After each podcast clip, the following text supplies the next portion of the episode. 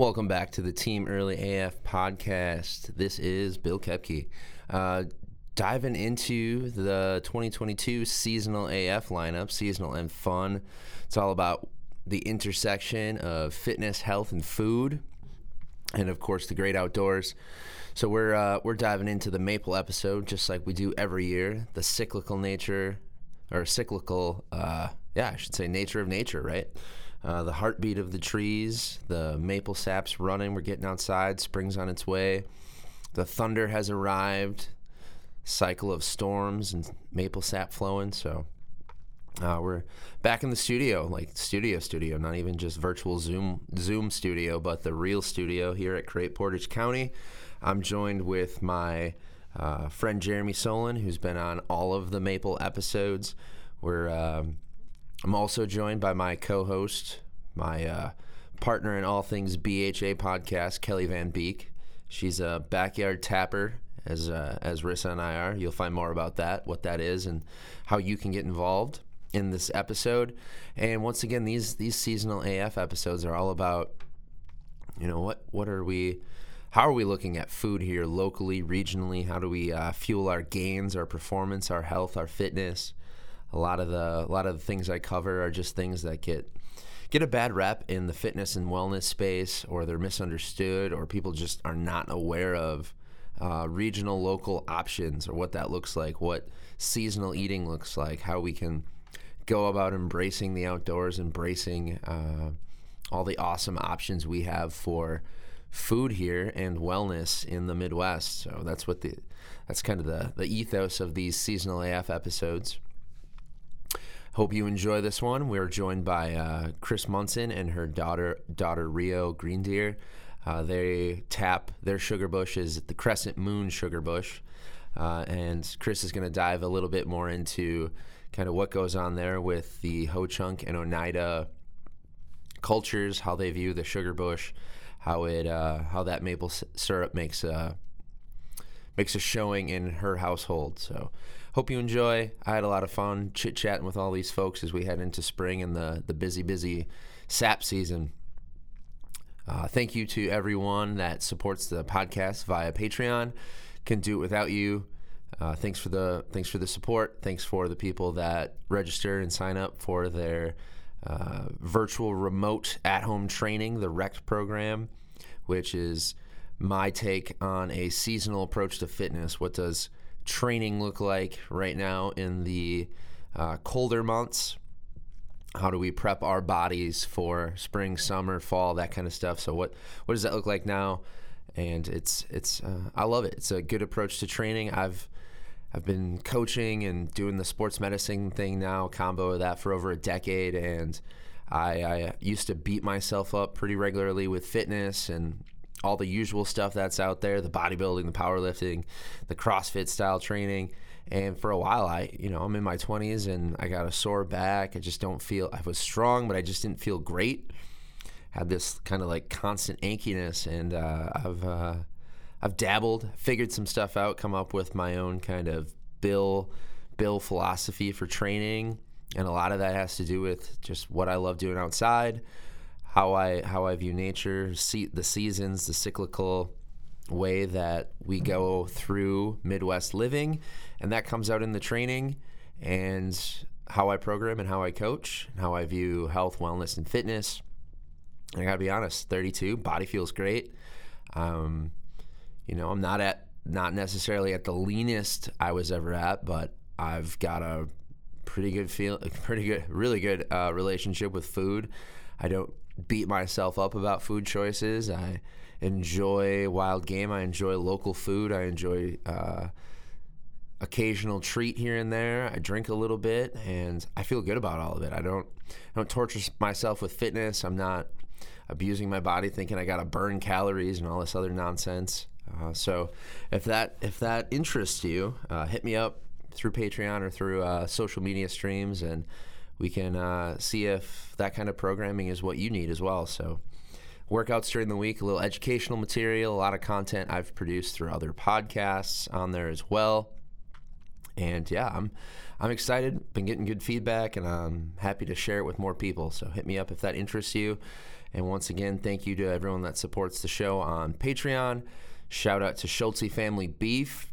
Uh, they're out of Humbird, Wisconsin. Direct to you, the the eater, the consumer, as it's called in the in the grocery business. But you know, the the what you really are is you're part of the family when it comes to uh, local farmers, and they're working hard every day. And um, we're we're fortunate in this area to have access to farmers like the Schulze family. And they, they, like I said, they've got direct-to-you uh, beef boxes. They've got some other products where they've partnered with other local farmers, pork products, chicken products. And it gets shipped to you in this awesome box, recyclable cardboard, recyclable corn packaging. And they've got all different kinds of options to customize it. They got a monthly box. Check them out. It's awesome. It's uh, if we're not getting meat from wild game or a local farmer, we're hitting up Schulze Family Beef for what we've got, what we're uh, meal prepping for the week. So check them out. Awesome stuff. Cannot recommend them enough. And big supporters of the podcast. We appreciate them. All right. Here we go. Seasonal and fun. The Maple Sugar Bush episode. Enjoy.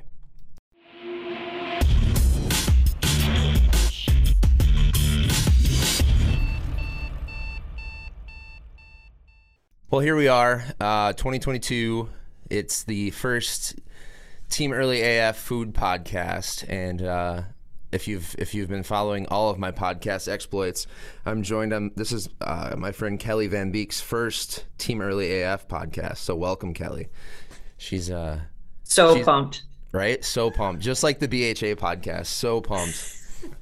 I message her and I'm like, Kelly, you have to come on. You're just another night in front of my computer with Bill. What else could I possibly want? Because exactly. I'm not there in person. So Kelly's the only other person I know that taps in their backyard under ten taps. We have a friend. Pretty weak. You're going to have to introduce me to them. Well, she's a front yard tapper, though. Okay, yeah, yeah, yeah. Tapper. Kelly, yours is the backyard, right? Yeah, it's in the back. Yeah, we're still we're still backyard tappers. So I've got I've got five silver maples that Marissa runs our sugar bush. Like I was messaging Jeremy on yesterday. Uh, was just getting some outside input on how we were going about it this year, some modifications Marissa was making, and we had some questions. So we've got five silver maples we tap. Kelly, what's what's your maple situation look like? Uh, a, a very round number of one tap in my backyard Norway maple that on a good year gets me two pints of, of syrup, which is plenty for me and plenty to share with Bill every once in a while when he comes down to visit. Yeah, I almost expanded to two a couple years ago, you know, a big jump to two. There's a Norway maple in the neighbor's yard, but now I have new neighbors and I've never, I, I, you know, I can talk on a podcast, but I will not go next door and introduce myself to my neighbors. So maybe don't come live next to me. I'm like a crotchety old person that never talks to the neighbors. So I have not, I have yet to ask them if I could also tap their, tap their tree in the backyard. So my friend of mine got me into it a couple years ago. He taps quite a bit. I don't know how many trees over by Eagle, and he sent me the, well, he came by the house one time with everything I needed except the, um, except I use a five gallon bucket because, you know, I get so much, I get so much sap from my one tree. I got to throw a five gallon bucket out there to catch it all. And then I usually just uh, bring it in. Um, if it's not cold enough outside, I'll bring it into my garage fridge and put it in a different five gallon bucket. And then about once a week, polish her off. If I have enough.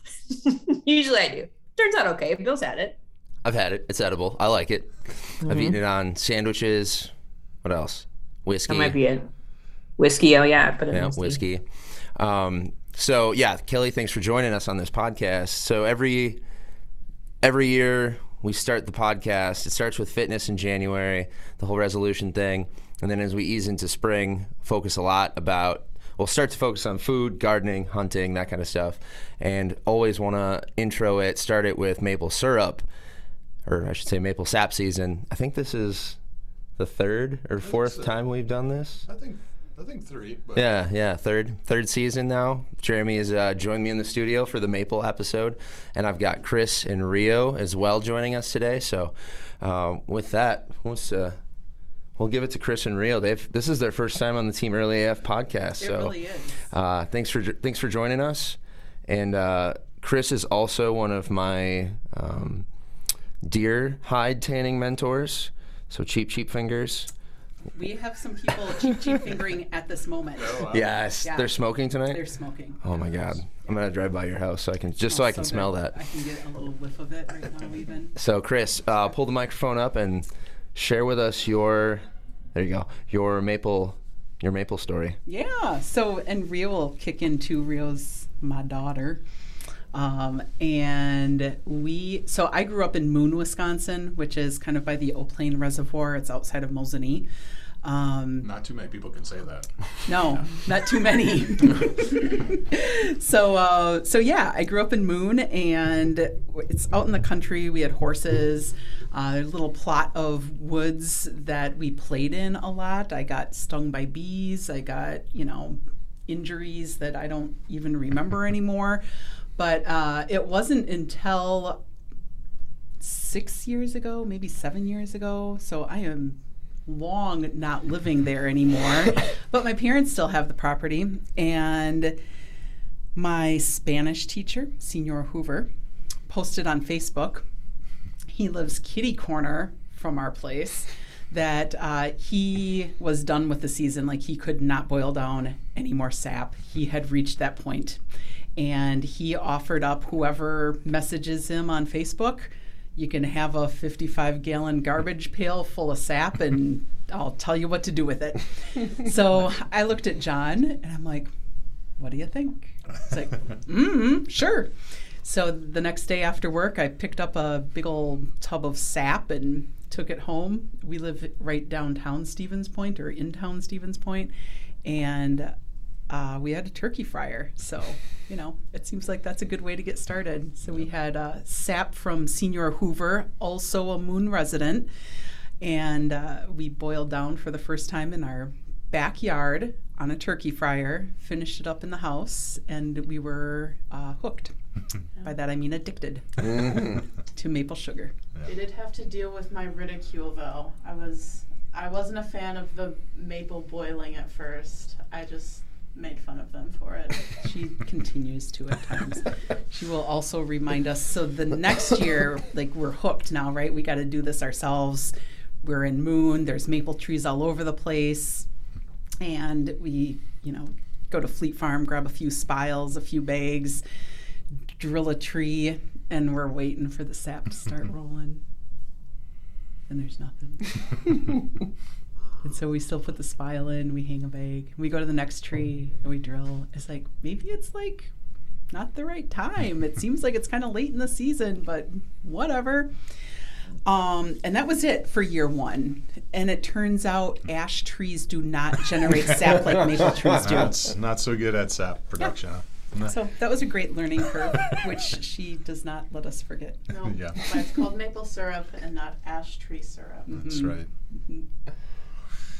Yeah, so that, that's that happens. How we got started. That's fantastic. Yeah, and now we're up. It's like every time, you know, spiles are sold in packs of six, and the bags are sold in packs of twelve. So you got to do the math and work the fractions. But we end up, we made lots of trips to Fleet Farm when we looked around. It's like mm, there's still like a lot of trees right in this area that we could tap. It's like we can just run down to Fleet and mm-hmm. go get some more. So yeah. I think we're up to about one hundred now that we'll we tap. Nice. And we're we use the bags and the hangers and schlep through the woods, and um, we're pretty low technology, but high calorie burning. Mm-hmm. That's right. That's the workout.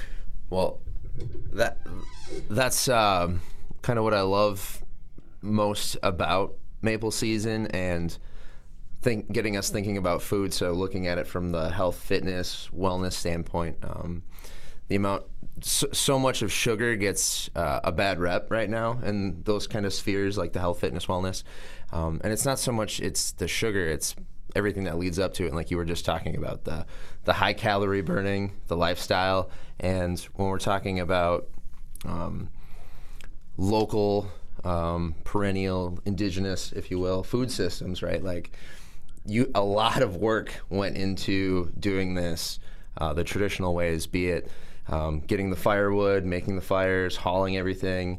Um, I forget the the gentleman's name that John uh, put me in contact with up in Michigan, but the man that does it all by hand tools, everything's made out of wood. Oh, sure, sure, sure. Um, yep. When you Is watch that Kevin Finney? Yes, when okay. you watch Kevin do it at that level, um, it's very high calorie burning. Yeah. All of the hand tools and whatnot. So, um, and that kind of gives you a, a greater appreciation for the for the maple sugar, for the maple syrup. Yeah, I think with anything that, if you're putting your heart and soul into whatever you're doing, all of a sudden there's worth to it that doesn't have the same dollar equivalency that you get when you walk through a grocery store. Um, and that's true whether it's art, whether it's a deer hide, whether it's maple syrup. Um, but that's why those, I think, handcrafts and the more the more sweat that goes into it, the more worthy it is. And even in thinking about food, so we've been able to, because we've got syrup now, um, and with some of the syrup, we'll turn it into sugar. And when we're baking, you know, all of a sudden it's, what am I making? Who am I making it for? Where is it going? Like, what scale are we cooking at? Am I gonna use the white sugar that's up in the cupboard that's been sitting there for a while, or am I going to use the maple sugar because it's for somebody that I love? You know, so um, but even that, when I think about, you know, how I've cooked with, you know, the the store sugar, the refined sugar, um, if I put in a cup or a cup and a half, it's kind of like, okay, whatever, this stuff was ninety-nine cents. If I'm cooking with maple sugar, all of a sudden I'm really thinking about how much sugar needs to go into this to still give it that kind of sweet flavor. And even my own taste for things has changed to the point where I don't I don't like the flavor of refined sugar anymore. Um, and so it's not something I'm even craving because I don't think it tastes good. Yeah. Mm. Agreed. Yeah. Good stuff. Yeah, Bill, you have no idea how luck how lucky you are that I, you got any of mine. It's such a valuable commodity. To I guess you could use the word love. Maybe I love you. That's why you got. That's why you got to have some of mine. But no. But honestly, though, like when you have when you have so little, like me, mm-hmm. uh, it's precious. It's a and it's a story. Like we were talking about that that morning when you had it. It's a, you can tell the story when you have it, which is super fun. It's what I wouldn't spend hours doing it if there was like no, no pretty uh, significant connection to these couple pint jars. Yeah, maybe I'll tag on there. Just like one of one of the cool parts of this story to me, related to time of year, is all the all the trudging through the woods is like my favorite part, I think, um, because you're in the woods at a time when the forest is coming back to life, basically. So you you know start out, you know, usually snow cover, um, not a whole lot going on. The trees are you know frozen, you know, you know maybe maybe a chickadee flits by, and that's about it. And then through the through the season, you just have everything coming to life, and chipmunks out, and sandhill cranes returning, and everything coming back. And so that the the part of kind of the energy expenditure of it is also like that connection to that place, and kind of understanding what's going on there, and being part of that that process, and that um, this you know all the all the story that goes with that. And I think, to me, that's what a bottle of maple syrup is, is like all that experience. And and hopefully people get to be part of actually doing that, but regardless, they get to have, you know, a little flavor of of that experience and get connected to that place, whether they're physically there or just, you know, getting to use the maple syrup. So, um, yeah, it's a pretty a pretty amazing kind of time of year and, and experience. Still my favorite time of year in in so many ways, um and yeah, it's and the thing I love about it is, for me, like I have to be in the woods. Like I, you don't have a chance when the buckets are full and you know need to be dealt with. It's not like you can just be like, oh, I'll deal with that tomorrow. It just this is not an option, right? So you have to be there, and there's uh, a responsibility awesome. to it. Like yeah. once once we tap a tree, like we have a responsibility now to right. that tree, that it's being well cared for. Yeah. And so if we're tapping trees and we're not able to use all the sap, or you know we are negligent or, you know, we let things right. go too long. Like that's, I feel guilt around that because now I'm not using this gift that I should be using in a in a better way. So no. it like keeps us honest. For sure. Yep. And we're on a whole nother schedule, right? So, you know, whether it's school schedules and what time classes get out or work or what have you, it, that is to the side because the trees are flowing and right. that's what dictates the schedule. Yeah, yeah, for sure. Yeah. So funny. Oh, go ahead. Funny story, funny story that relates why I like to be outside at this time of the year and fitness that I used to do, and a story about Sylvester, which we've talked about Sylvester on the B H A podcast. Sylvester, my dad. Growing up, this was the time of year where all I wanted to do was go outside and um, shoot the basketball. And my dad would be like, oh, you really got to wait. It's the lawn's too muddy. You didn't want me to go on the lawn when it was muddy.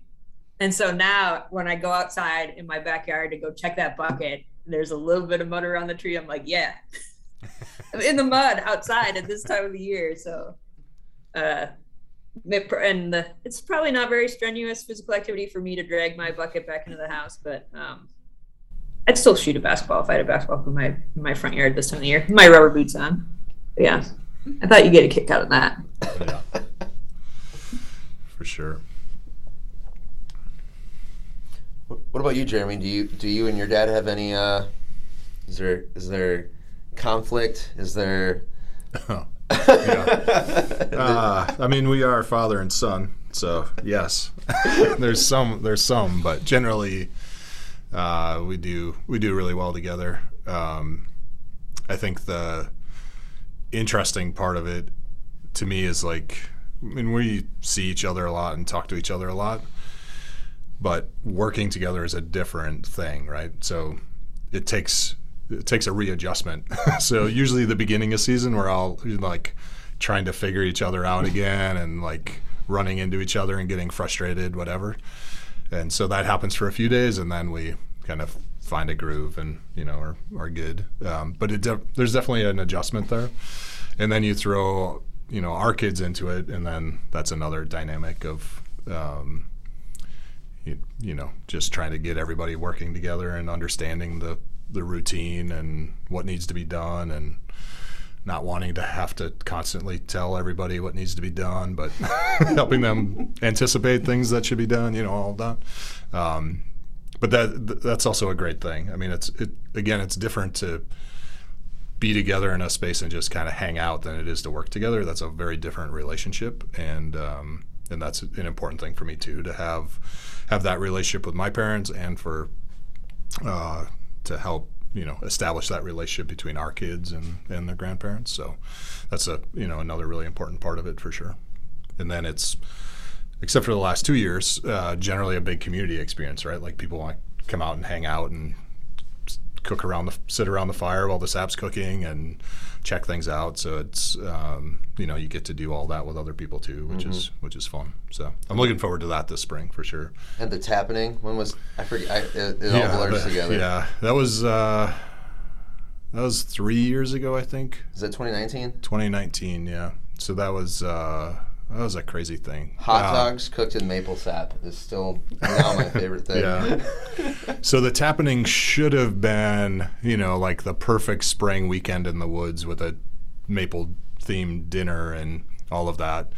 And instead it snowed. It was like that huge snowstorm, which happened the week before the Tappening. It was like thirty inches.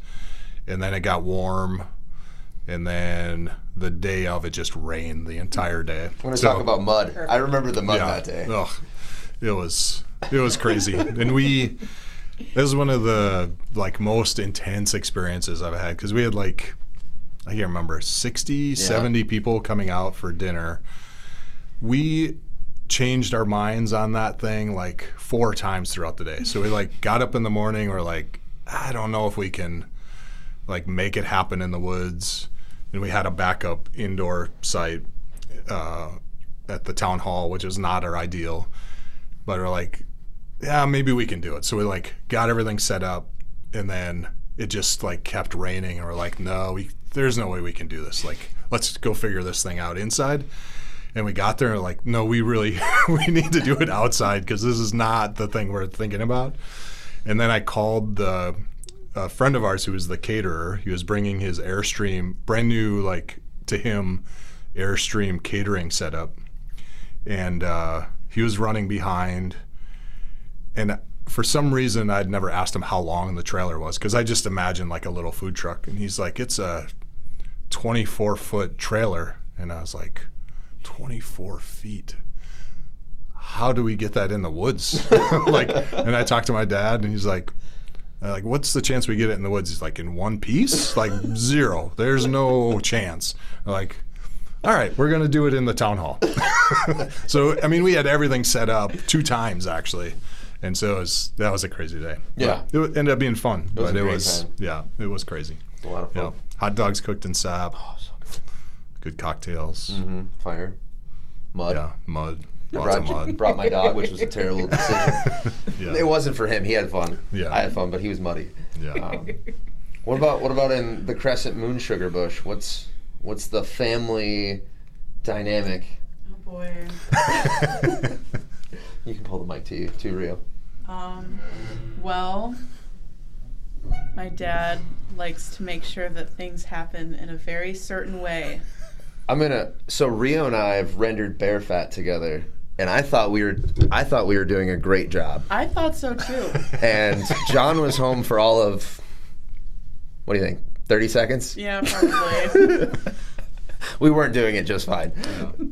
This might be a dad thing. I yeah. Don't yeah. Know. I don't know. It's just like, go to that tree in forty degrees northeast. Exactly twelve feet into the woods, and I'm like, I don't know where that is. We do have different coding for the tree. So there was um, there was one tree that had fallen down, and so th that's the Widowmaker, and that kind of makes the north-south cut of the east part of the woods. And then there's Black Beauty, and she's like a massive producer in the back corner. So there's like a combination of scientific north, south, east, west cardinal directions, and then great little landmarks in the woods too. Yeah. He can explain to me which way is north, south, east, and west as many times. I don't remember. I don't know which way.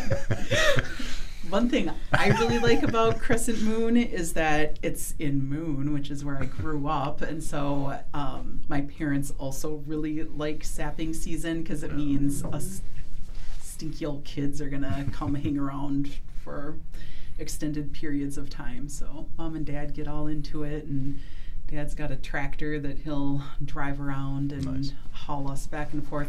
Sometimes it turns out, you know, because it is the season of the trees, it's not really, they don't care when we get off work or anything. um, so I work in Wausau, live in Stevens Point, and Moon is kind of halfway in between. So plenty of times I'll come home on my way f from Wausau, swing through Moon. It's usually dark by then, and I'm out emptying bags and filling buckets and taking over to the larger collection areas.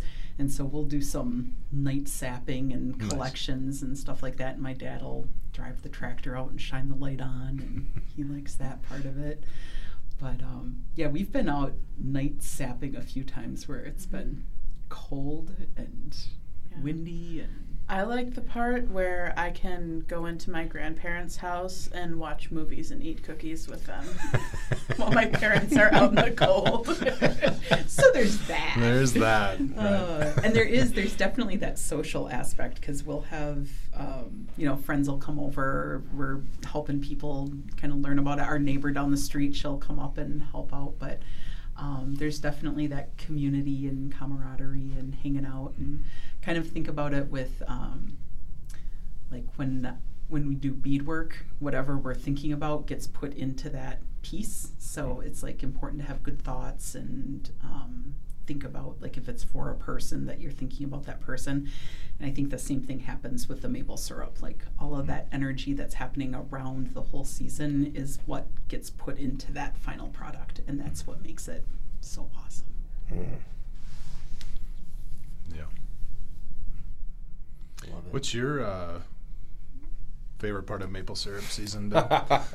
in your in your sugar um, bush? In, in our sugar bush, um, Marissa, she's the supervisor, the overseer, the sugar bush queen, if you will. Um, I get relegated to hauling five-gallon buckets. That's my job when I'm home.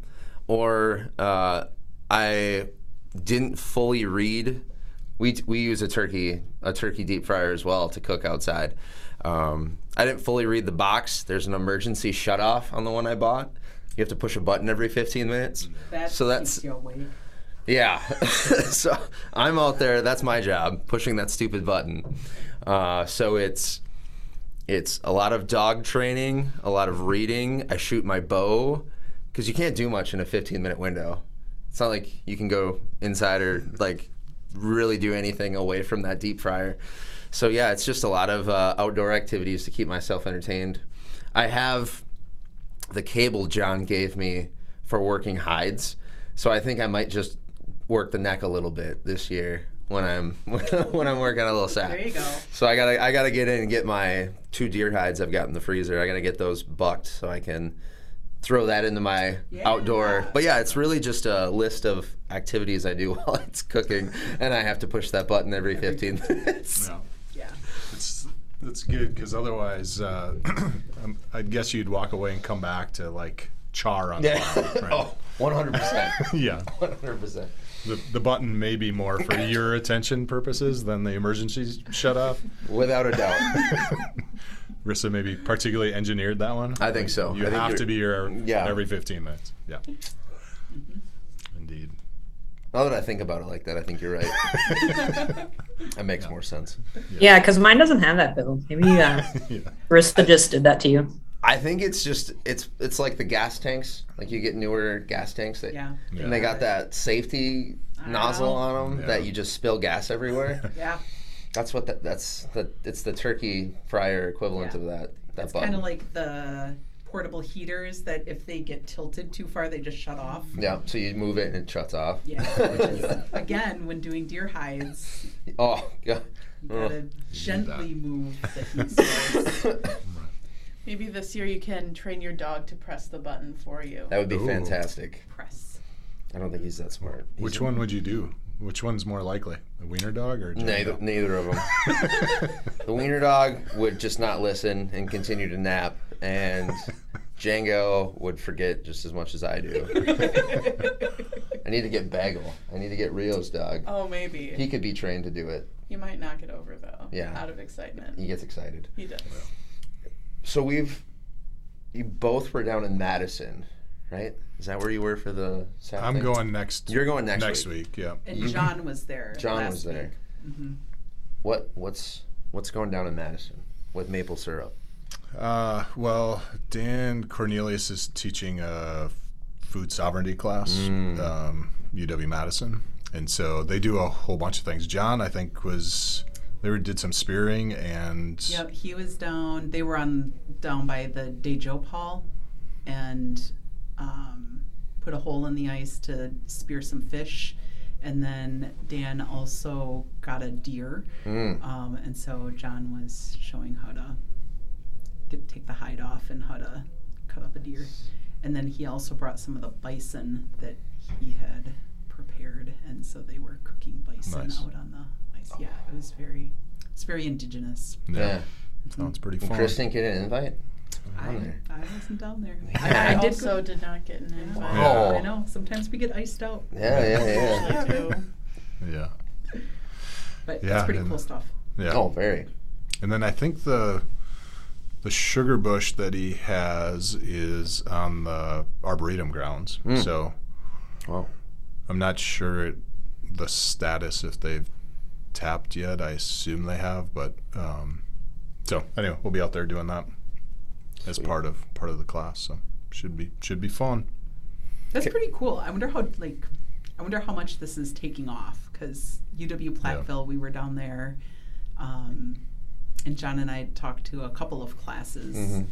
that are now taking care of a sugar bush. Yeah, on really university property, and yeah, so it's kind of cool. It is, for sure. So you're Jeremy, your recent podcast I was listening to, or the radio show you were on, hmm. you said it was less than a percent of maple trees in the state, yeah, yeah that are tapped. uh, we think somewhere around like less than half of a percent. So, I mean, we have a lot of maple trees. Yeah. Um, we're like what I like to think of as Sugar Maple Nation that runs from, you know, essentially central northern Wisconsin down into the Driftless a little bit, but then up into the U P and across. Um, so sugar, or I should say maple forests, primarily sugar maple uh, forests, are the most common forest type in Wisconsin. Um, and yeah, so we have a lot of a lot of trees. And we do have a lot of people tapping. We don't really know how many, mm-hmm. thousands. Pro- my guess is like seven to ten thousand people in the state. Yeah, um, might be more than that, but somewhere in there. Um, but yeah, just a tiny, tiny fraction at this point. Um, Vermont is somewhere around, I think they're like one and a half percent of their trees. Oh wow! So it's like three times, but they make a lot more syrup than than we do, um, which we we need to address. Yeah. I'm for sure. That. Here we yeah. are. I want to get, I'd like to get more people at the gym or just in the fitness community tapping, tap or health, wellness, fitness, tapping yeah. trees, making their own maple syrup. Um, I know, so we've had taps come into the gym a few times during workout times and kind of talk about maple syrup, give samples. I've got we've gotten quite a few people hooked on maple syrup at the gym. That's not hard. Yeah, no, not at all. And the fact that it's actually it's a slower burning carbohydrate source. So when we're right. talking about uh, sugar, it's got a lot of the electrolytes, vitamins, minerals. Yep. Uh, Jeremy and I talked to my friend Doctor Rebecca, who's a nephrologist. So she works. That's her her her whole shtick, and um, she was actually surprised at the amount of electrolytes in it. And I, I I push it at the gym. So if we have a hard cardio or interval day, I'm talking about maple syrup. Yeah. I have it in the refrigerator when people have low blood sugar at the gym. Mm-hmm. That's what I'm giving people, is spoonfuls of maple syrup. Nice. Um, You're better than Mary Poppins. that's, that's what I push. I, which which also comes back to Kelly's story. She had to give me maple syrup because I'm an addict. And she knew if I w- wouldn't get it, bad things would probably happen to me. I'd get the sweats and right. crash.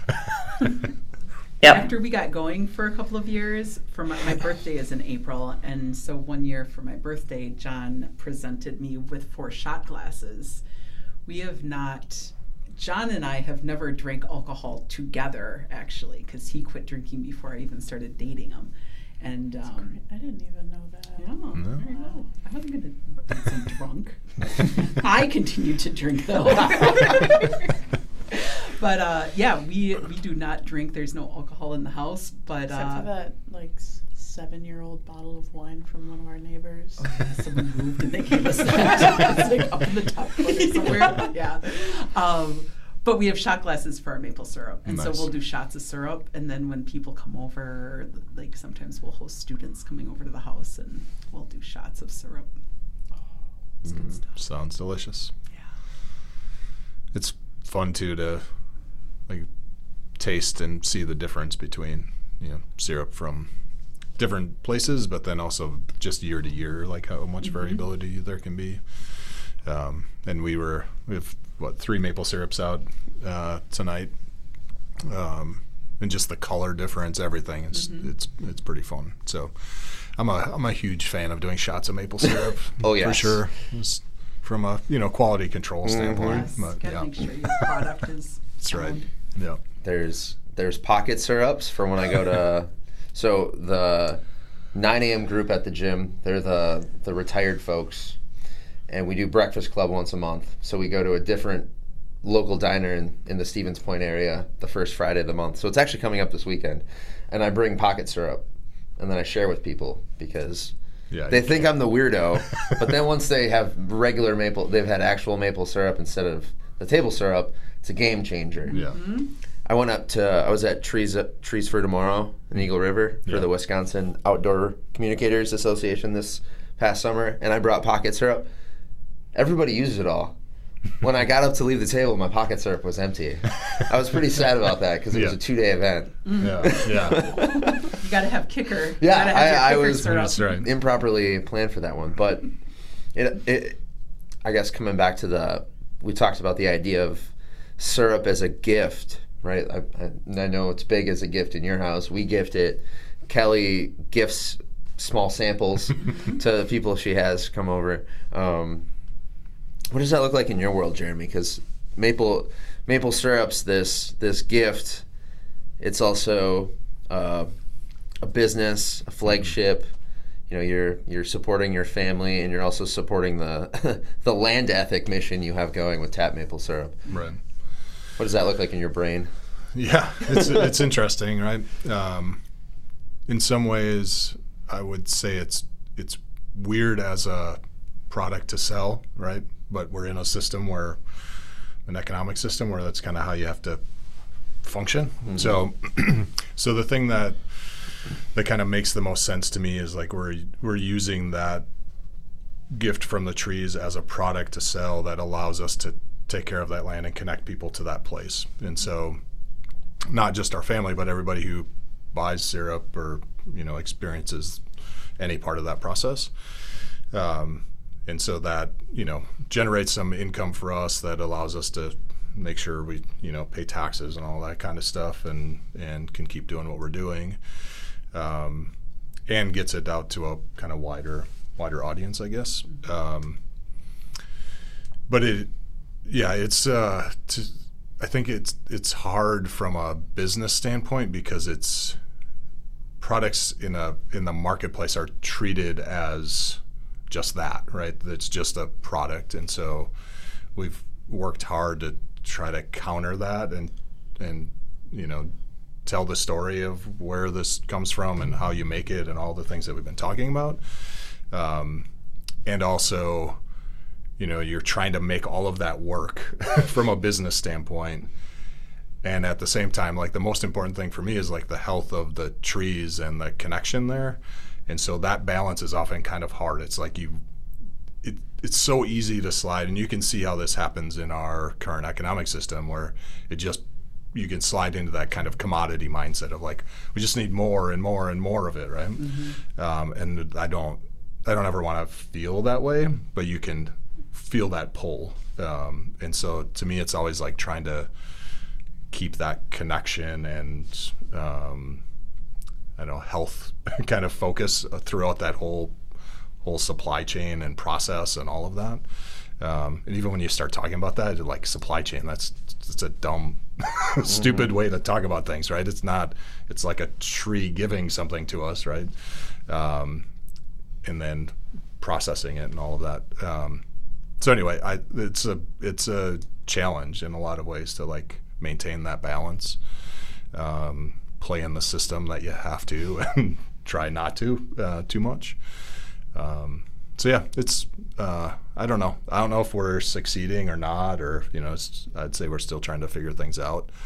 Um, but uh, yeah, that's what we're trying to do anyway. Mm-hmm. And I, I think one of the things that we do related to that is our, our sugar bush is fairly small from like a commercial standpoint. We, we tap about, Um, last year I think we were about seven hundred, maybe we'll get up somewhere like a thousand taps, um, and we still do it by hand, so buckets and, and all of that uh, for the reasons talked about before, and that I don't think we'll get any bigger, um, but we work with our neighbors and other people who kind of share the same values so that we can help them do the same thing, generate a little bit of revenue and stay connected to that place and keep their land and forest, and then um, you know, kind of be the uh, consolidator in a sense, like bring those syrups together and add value to them, um, and and sell those. So that's our that's our model to try and make sure we don't get too big and to like lose that relationship, and also help other people to kind of build that relationship potentially. So um, try to do that on both sides, mm-hmm. on the kind of maple tree, maple sap syrup uh, side of things, and then the consumer side of things, which I don't really like that term, the the eater uh, side of things, yeah. right? Um, so, yeah, it's it's interesting. No, and fun. And so, mm-hmm. you know, mm-hmm. trying to tell the story is the most important thing. Um, like we'll, again, my favorite time of year is like actually being in the woods. The vast majority of the business side of things is not that. It's like, I'll be in the kitchen tonight. After, after we leave here, I just came from there. Um, but it's the, the tapping of the trees, and one of the things that we've uh, started doing is doing a, a ceremony at the beginning of that, and you know, giving thanks to the trees and getting people on the land, and that um, for so many people is uh, you know, just not how they think about things, and so just cr creating that experience um, and showing gratitude, I think, is is really important, and then trying to carry that through the rest of rest of the business uh, is what we're trying to do. So, yeah. I like it. Yeah, that constant gratitude is like yeah. where it's at. Right. And I think from a, cons like, because I'll also buy tapped maple syrup well, and consume you. Yeah. it. Um, but one of the reasons why is because because there's a connection, mm-hmm. right? And because I know you and I know your family and I know a little bit about, you know, where the syrup is coming from. And that matters. And I think yeah. more and more, and maybe I think this was happening before the pandemic, but certainly through the pandemic, um, it just seems like people have a greater awareness or a desire to either be able to produce food themselves or know at least where their food is coming from. And it just seems like there's a lot more conversations that go that way. Yeah. And one thing that you shared, Jeremy, and I think it was an article that um, got posted, but there was reference that healthy maple syrup production comes from healthy maple trees, mm. which comes from healthy forests, which comes right. from diverse forests. So like that is something that just sticks with me, and that the more we can keep putting our energy into creating diverse environments, and whether that's human diversity or if it's the environment right. and what's happening in our woods diversity, I think that that just makes things stronger all the way around. Mm-hmm. um, and So I appreciate you and all the stuff you yeah. do, Jeremy. Yeah. Well, thank you. Yeah. Cheers to that. yeah. Yeah. I think the um, the gratitude piece, I mean, is is incredibly important, um, and I like to think of it like the reciprocity of that, right? Of like the we're obviously getting this gift from from trees, and the to tie back to the diversity, like how we how we care for that forest obviously is is important, right? And so the I mean and, and earlier you mentioned like the uh, energy that you put into something has an influence on what that what that is, and I think that goes all the way back, right, to to the land and and all of that. And I would say that's I mean I in some ways, you know, I was lucky because I was uh, raised in that way, and I've always had a strong connection to the land, but there's also still so much to learn and um, kind of continue to develop that relationship and understand what's going on there. Like mm-hmm. you, you know, you can't just uh, in a, in a year or in a decade even like fully understand what's happening in a forest. Um, And so that's a that's just an ongoing relationship that um, that you need to have to to better understand what's going on there. So so hopefully that comes through in our maple syrup. That's that's the goal. I like it. So I got I got two two lines of thought I want to touch on. So I've I've I've ha been fortunate enough to have a handful of meals in the Munson Green Greendeer household, and we've touched on storytelling and sharing gifts and reciprocity, and that's that's what every single meal I've had at your house is. It's, you know, maple syrup, wild rice, venison, John doing something magical on the grill. uh, um, and I, I know you mentioned uh, students coming through, and I know um, like you and your mom, you've done a lot of work when it comes to um, Native mascots in school, and stu sharing your house with students has been a big part of your um, your work.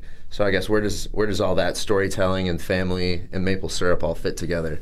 Hmm. Probably in what you just said. no, I, no, I think um, that makes me feel really happy. First of all, because when I think about our home, I, you know, growing up in Moon too, in our house, um, there were oftentimes people hanging out and friends of friends that stayed at our house, and it was it, a warm environment, and it felt like a safe place because it was a safe place. Um, and so when I was a college student at U W Green Bay, there was an advisor who worked with the Native students, um, Bernadine Vigiu, and she was like a second mom to me. So when I started working in higher education, and even when I was um, in K twelve system, I knew what it felt like to not really be sure of my surroundings and being away from my home, and what it felt like when someone reached out and kind of created that that second space and, and place to be comfortable. So when um, you know, we have had, a, for as long as John and I have been together, I think people that come into our home are family, and so we really try to keep that alive and want to make sure that the people who are coming over understand that we, you know, we have an open house and want to make sure people are taken care of, and food is a really big, oh, important part of it, you know? Like, how do you, sh I don't know, maybe this, how do you show you love people better than feeding them, mm-hmm. right? And so for humanity's sake, I think that we spend a lot of time and energy and thought about helping people feel safe and secure and knowing that they're in a healthy environment and to be able to experience that. And mm. so maple syrup is, is a piece of it all, I think. Yeah. For sure. Oh, I'm hungry. um, and then Kelly, you, you've, you know, you worked for the Department of Natural Resources, did a lot of land stuff. Um, what is, what is the, what is your maple tree and maple syrup do to you? Like your, your view on the land?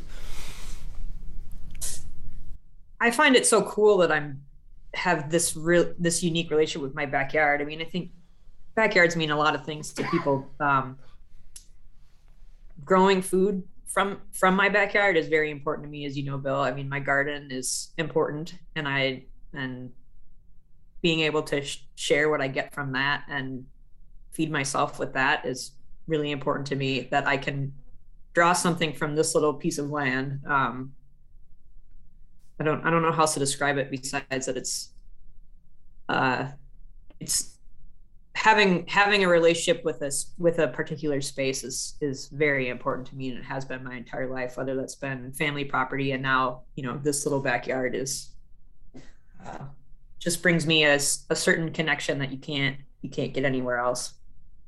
Um, one, one line of thinking I've been mulling over in my head as we've been talking is, um, Spring is such a spring is such an interesting time. It's like this time of endless optimism about the year to come, and I am and I'm mostly not an optimistic person, as Bill knows, but spring always brings out these feelings of um, the excitement of what's of what's to come, and um, so to be able to be out enjoying that through this this kind of activity is it just puts a whole different spin on spring. And um, As a, as a person who's built a career on natural resources, one of my concerns thinking about that too is how the springs we've experienced to this point in our lives are changing, will change, you know, into the future. And what does that mean for activities like sapping? Um, you know, and how concerned, Jeremy, are people in your world of business about, how concerned are we about um, losing some of, some of these areas where we have been able to have this, you know, something so basic as a as a freeze and thaw that is, you know, gonna is gonna le legitimately disappear from some of these spots, and just the uh, just how different we experience spring as a result. Um, the, just thinking about the weather we're gonna get this weekend and how typical has that been in the past, and what does that mean moving forward for these really unique uh, connections that we've had, these ancient rituals that we've had, the literal pulse of spring as, as a resource moves from the ground to the tree. Uh, something I, I think about a ton. Um, and I'd be curious what, what other folks here tonight have to think about it as well. Want me to start, or you want to go? I'm thinking yeah. about like just the, it's, there's so many cycles inside of cycles, right? So, um, we're Ho-Chunk and Oneida household, and also German and English and Scottish and Greek and some other things. But as far as worldviews go, very much um, seeped in Ho-Chunk and Oneida worldview. And part of that is being really attentive to the seasons. So whether it's hunting and um, or gardening, or when it's harvest time, um, when the first thunders come, like there are all these cues that happen that kind of let us know we need to be paying attention to certain things. So like for Oneida, this, I guess it's a couple weeks now where a storm kind of came through and people started posting on Facebook, it's like, the thunders came, like we can go tap now. You know, so like there are certain things that happen that tell us it's okay to go out and tap now, or that, you know, put the tobacco down and start, um, you know, talking to the maple trees and making things happen. Um, and I think that those connections and kind of that relationship between what's going on in the environment and what's happening within the human ecology of things too is really fascinating, because I think something's like, I think it's really normal to go out and talk to trees. And in the summertime, I wonder, it's like, do they get kind of lonely because we stop coming out there all the time? And like, I should make sure to walk through the woods and say hi to them, and you know, keep keep the conversation going. Um, but I think part of that is also like when we're attentive to what's going on in the natural surroundings, that we're almost hyper aware when there's differences. And so kind of remembering to take some long range views of what happens is in addition to what's happening year to year.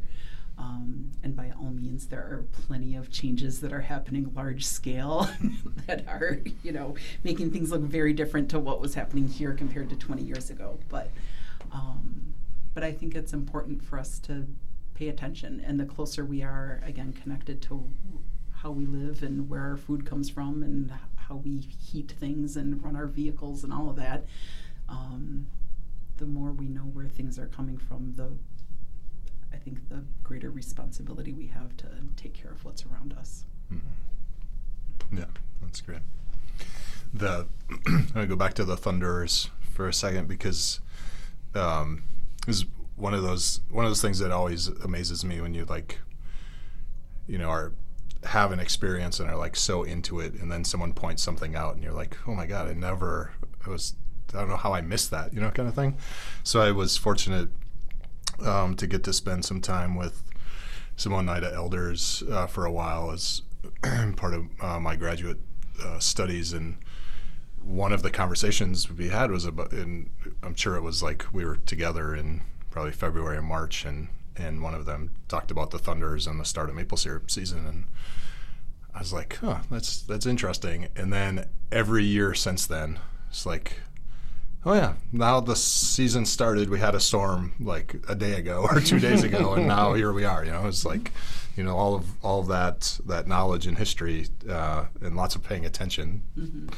Uh, produces good observations, right? Right. And useful useful information. Right. Um, so that's one of my favorite things now about spring, of like that timing between those things that uh, you know, people have noted for a long time. Um, yeah, and then yeah, things are changing. I mean, the the thing that strikes me, like my my own experience, um, my dad, and not that, you know, spring has always been a time of change, right, and inconsistency and the shift between winter and summer. Mm-hmm. Um, and so not that there was ever like a, a date at which things happen. It, it's always fluctuated, but my dad always talked about like kind of early April as the tapping time. All right? And so when I, and growing up, thinking back to growing up, that's primarily when we tapped trees, was uh, somewhere early April, maybe occasionally the end of March. And now, I mean, I haven't started tapping in April for, I don't know, fifteen years, a long time anyway. It's all, now we're early to middle of March at the latest. Like we're, we're starting to feel it's kind of late. You know, it's like, it, for us, it's gonna be another week at least. And we're like, oh wow, this is kind of a late season. Like, late season relative to the last ten years, but not to, you know, a generation ago. Mm-hmm. Um, and so, yeah, lots of lots of shifts there. Um, I, I mean, we're lucky. You know, I, I wouldn't want to be, you know, south of the Great Lakes at this point and thinking about making syrup in twenty years. I mean, the in a lot of cases, I actually I was just reading. At one time, Indiana was the number one maple syrup producing state in the country. No kidding. And now, they I mean, they're hardly have a season. Yeah, there's just not much there. It's four I mean, days. Yeah, right. Um, and so that's that's pretty crazy. Um, and well, I mean, we'll be all right. I I think if, if you think about the upper part of the Great Lakes region where we are, um, things will change, but the I think we're we're good for foreseeable future. At least the trees aren't going to get up and walk away.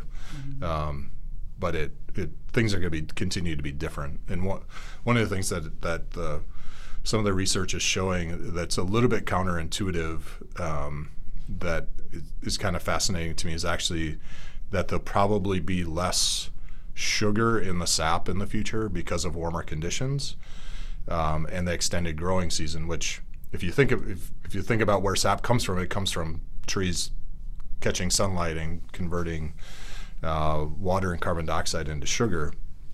So a longer growing season, you'd think maybe would produce more sap and more sugar, uh, but actually the kind of photosynthetic process maxes out uh, with temperature and throughout the season, but the tree keeps growing. So actually they're using they end up using more of their sugar.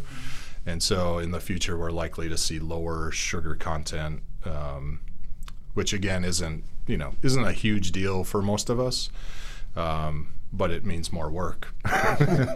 um, more wood. Yeah, more wood, and all those things. And then a com and at a commercial scale, it makes a difference, you know, of how many, how much sap you have to collect and all that. But yeah, there's like all those kind of counterintuitive things that play out that we and and things that we don't recognize. Uh, or understand yet.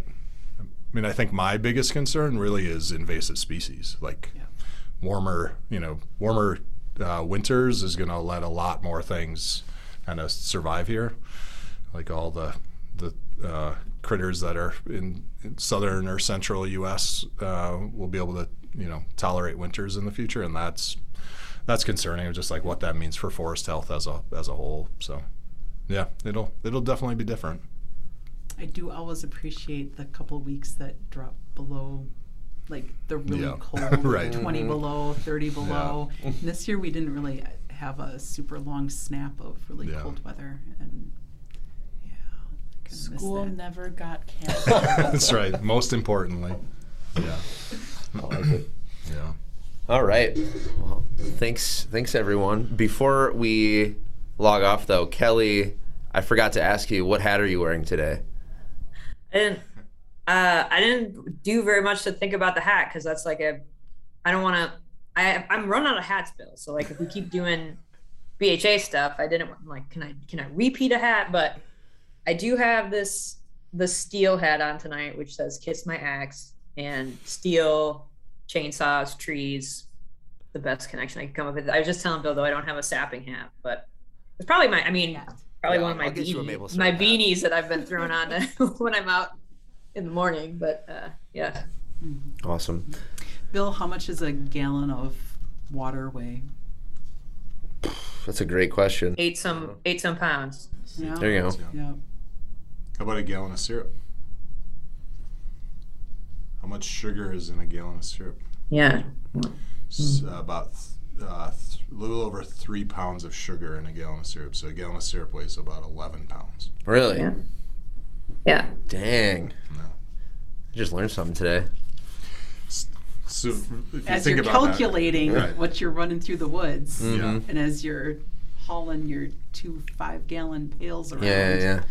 Yeah, that's why I was a little snarky when John got the six-gallon pills. Like, yeah, right. What are you doing with six? Yeah. Mm-hmm. This this is a quick story. Mm-hmm, mm-hmm. This is one of my favorite ones from uh, over the past couple of years. Um, because we collect everything by hand, there was three three years ago we got into this situation where I couldn't get up to the sugar bush, and for whatever reason, all the guys that were, all the people that are helping out weren't available one day where the sap was running. So my dad, who is, what, he's, he'll be, he's seventy this year, so he's like sixty-seven, sixty-eight years old. Um, I mean, big, big, tough guy, like stronger than I'll, I'll ever be and ever was, but he collected all of our trees uh, one day, and I, it was like, uh, essentially like, what, three thousand gallons, four thousand gallons of sap, which you, you begin to do that math, it was like ten tons of sap that he, like, lugged out of the woods that day. I was like, what? That's crazy when you start doing that math. I'm like, mm-hmm. Whoa. And he's like, yeah, I was pretty tired at the end of that. I'm like, you should have been. Like, I don't know. I wouldn't, I couldn't have done it. Your, your dad's a different, he, he lives at a different frequency. We, yeah. we mule deer hunted with that man for a week, and then he went on the elk hunt with his friends for a week. Yeah. And they all, what they would you say they packed out three elk yeah, in the span so, yeah. of a couple of days? Right. A bunch of sixty and seventy year olds. Yeah. That's awesome. Yeah. yeah, he's he's a different different kind of cat. um, but no, thank you all for coming on the podcast. Kelly, thanks for helping me co-host your first Team Early A F episode. Thanks for having me. Bam. Yeah. yeah. Thank you. Yeah. yeah. On with uh, maple sap season. Here we go. Soon.